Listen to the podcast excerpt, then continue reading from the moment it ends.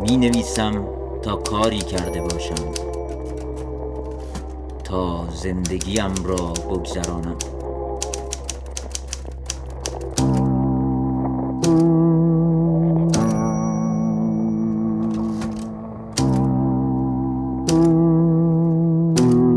رادیو گوشه.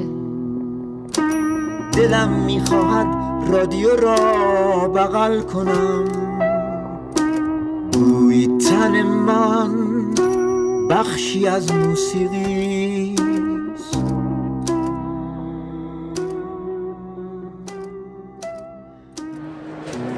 سلام، پریچهر باقری هستم از رادیو گوشه. امروز یازدهم اردیبهشت، هشتمین روز نمایشگاه کتابه.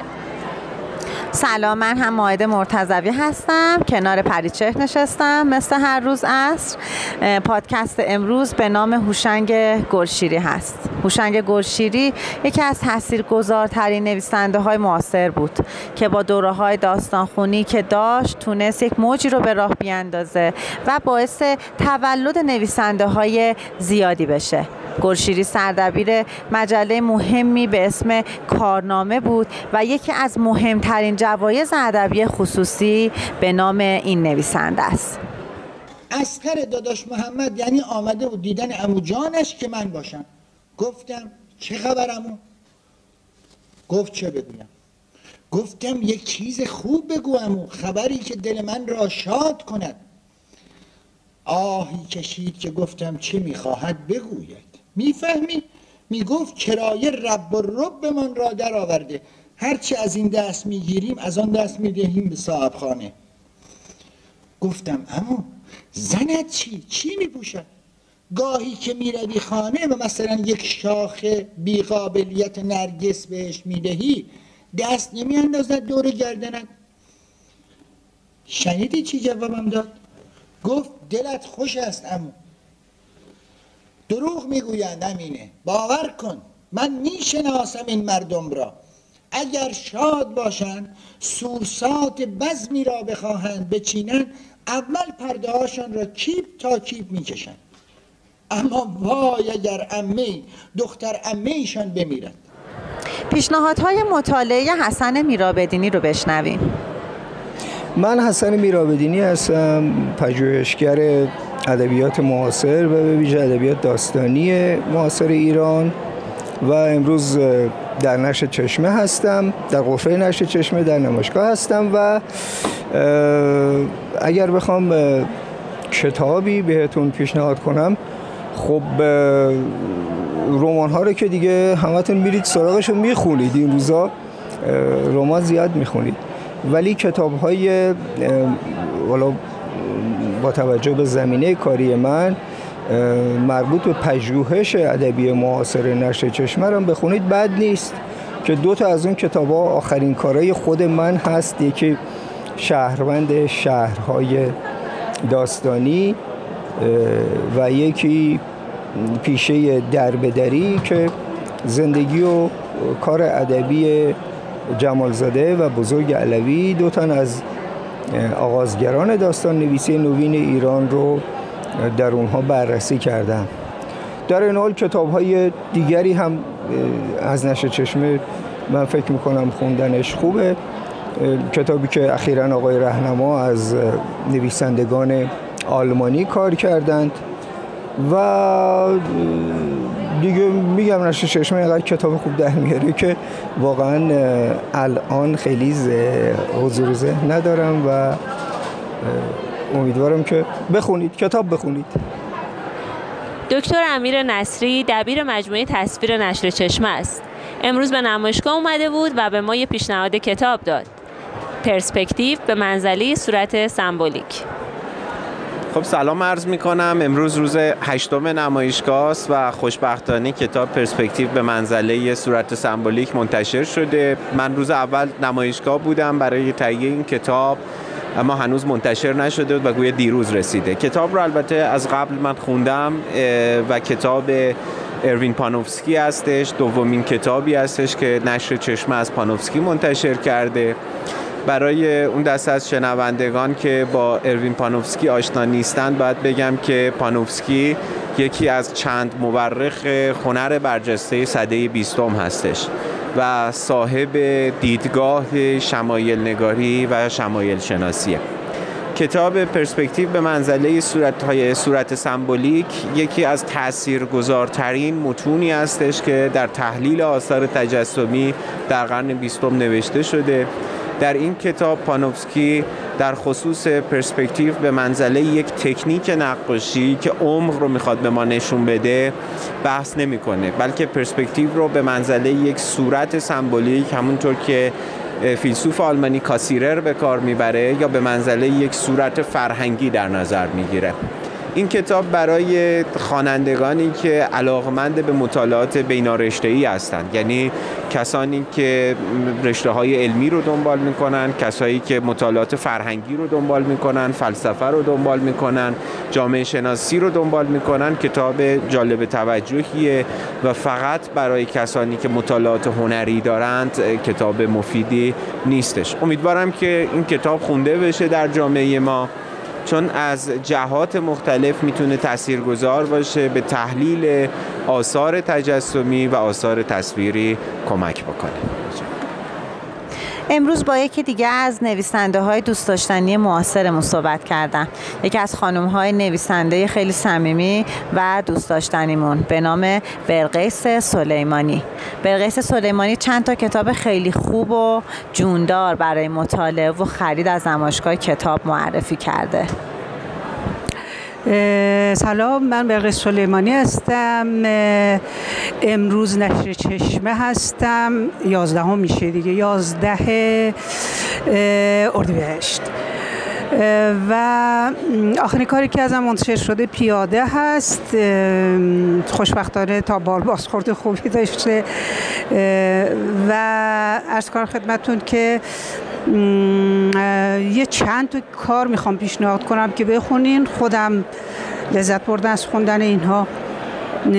اولینش مجموعه آثار تری ایگلتون هست، هرچی در مورد نقد ادبی و ادبیات نوشته، با ترجمه های مشیت علایی. خیلی خودم به قول جوونا حال میکنم. و رمانایی که خوندم یه ایام خوشم اومده، خون خورده بوده، تاریکی معلق روز بوده، و خاطرات آقای آقای احمد زیدآبادی بوده، فوق‌العاده دوست داشتم. یه سری هم به اصطلاح رمان‌های خارجی مثل کارای دوباره خوانی کردم، در واقع کارای کلاسیک رو که آقای رضا رضایی ترجمه کرده، اونها رو هم مخصوصا به خاطر ترجمه های آقای رضا رضایی به همه پیشنهاد میکنم.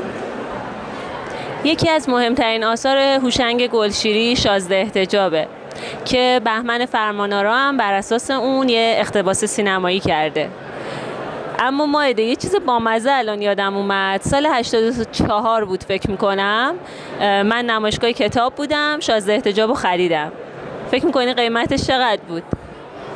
فکر کنم اگه به نرخ کاغذ امروز بخوایم حساب بکنیم کل کتابه قیمت یه ورق کاغذ امروز بوده. آره واقعا شد، نمیدونم الان، واقعا الان یاد نمیدونم قیمت کاغذ چقدره، ولی من کتاب شازده احتجاب رو هزار تومان خریدم. خب پس خیلی هم به پیشبینی من دور نبود. تو چرا مرادو با اون پای شکستش بیرون کردی تا بره اینجا و اونجا بشینه و این حرفا رو بزنه؟ من دادم یک صندلی چرخدار براش درست کردم، زنش که مرد یک زن براش دست و پا کردم تا بلکه یک گوشه بشینه. اما مگه بلکن بود؟ ظهر نشده با همون صندلی چرخدارش می اومد، از خیابان وسط باغ میگذشت، بعدم با کمک حسنی از پله ها می اومد بالا. من که صدای قشقش چرخ ها رو میشنیدم میفهمیدم که باز اومده بگه شازده، غلام رضا خان عمرشو داد به شما. غلام رضا خان؟ به جا نیاوردینش؟ پسر حاج سمسام، نوه فخرالزمان، پسر عموی اعیانی شما بود که فقط روزهای عید شرفیاب میشد. همش با زنجیر ساعتش بازی میکرد، جرأت نداشت روبروی شما سیگار بکشه. قانقاریا گرفت، تمام بدنش باد کرد، صورتش این هوا شده بود. خدا بیامرزدش، خیلی سخت مرد، یک سال تمام تو رختخواب بود. تو برای همین حرفا بیرونش کردی ها؟ نه، فقط همین نبود، وقتی خبر مرگ همه پسر عموها و دختر عموها، پسر خاله ها و دختر خاله ها را آورد، گفتم راحت شدم. اما باز فردا پیش از اذان ظهر پیدا شد. گفتم که مراد خان خسته نباشی. به مرحمت شما شازده. سریعا بزنیم به غرفه کودک نوجوان و دوست خوبمون نغمه آهنیان. نغمه آهنیان هستم، مسئول غرفه کتاب چه بخش کودک و نوجوان نشر چشمه. در خدمت خانم کیوان عبیدی آشیانی هستیم، مترجم چهارگانه بخشنده، در جستجوی آبی‌ها، پیام رسان پسر و کتاب دوست داشتنی و بی‌نظیر با کفش‌های دیگران راه برو.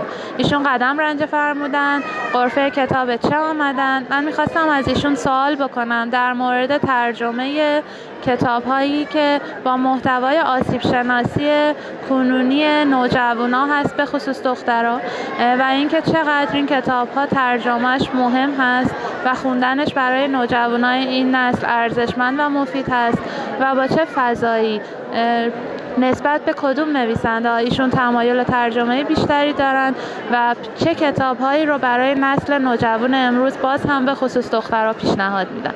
خانم آشتیانی در خدمتتون هستیم.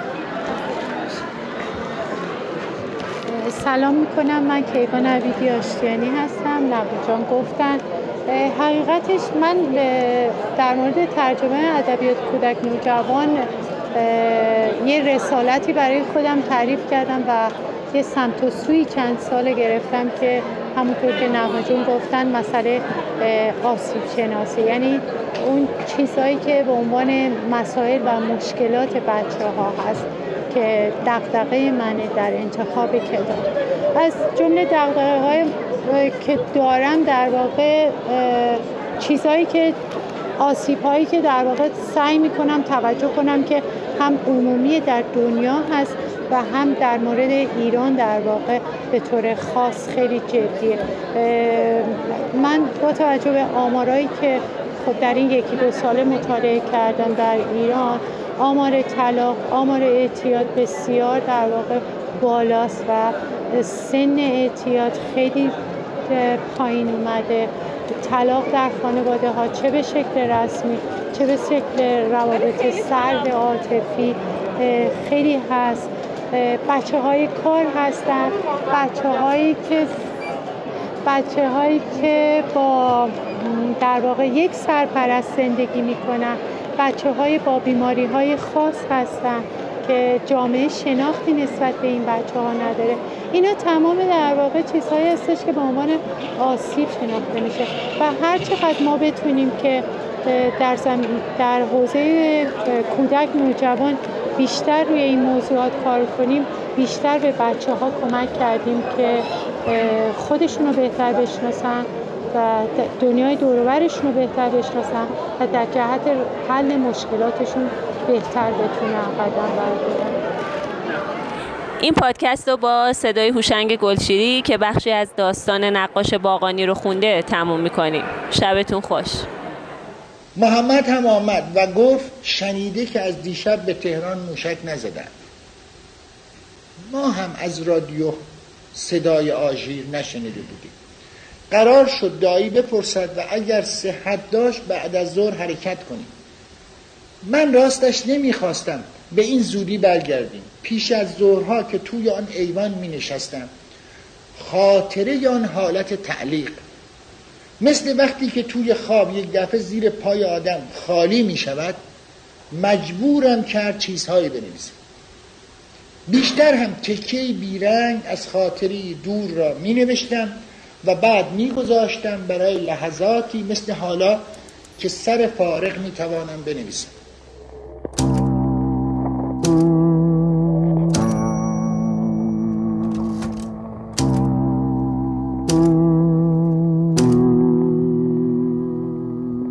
حالا دارم گوش میکنم به آهنگی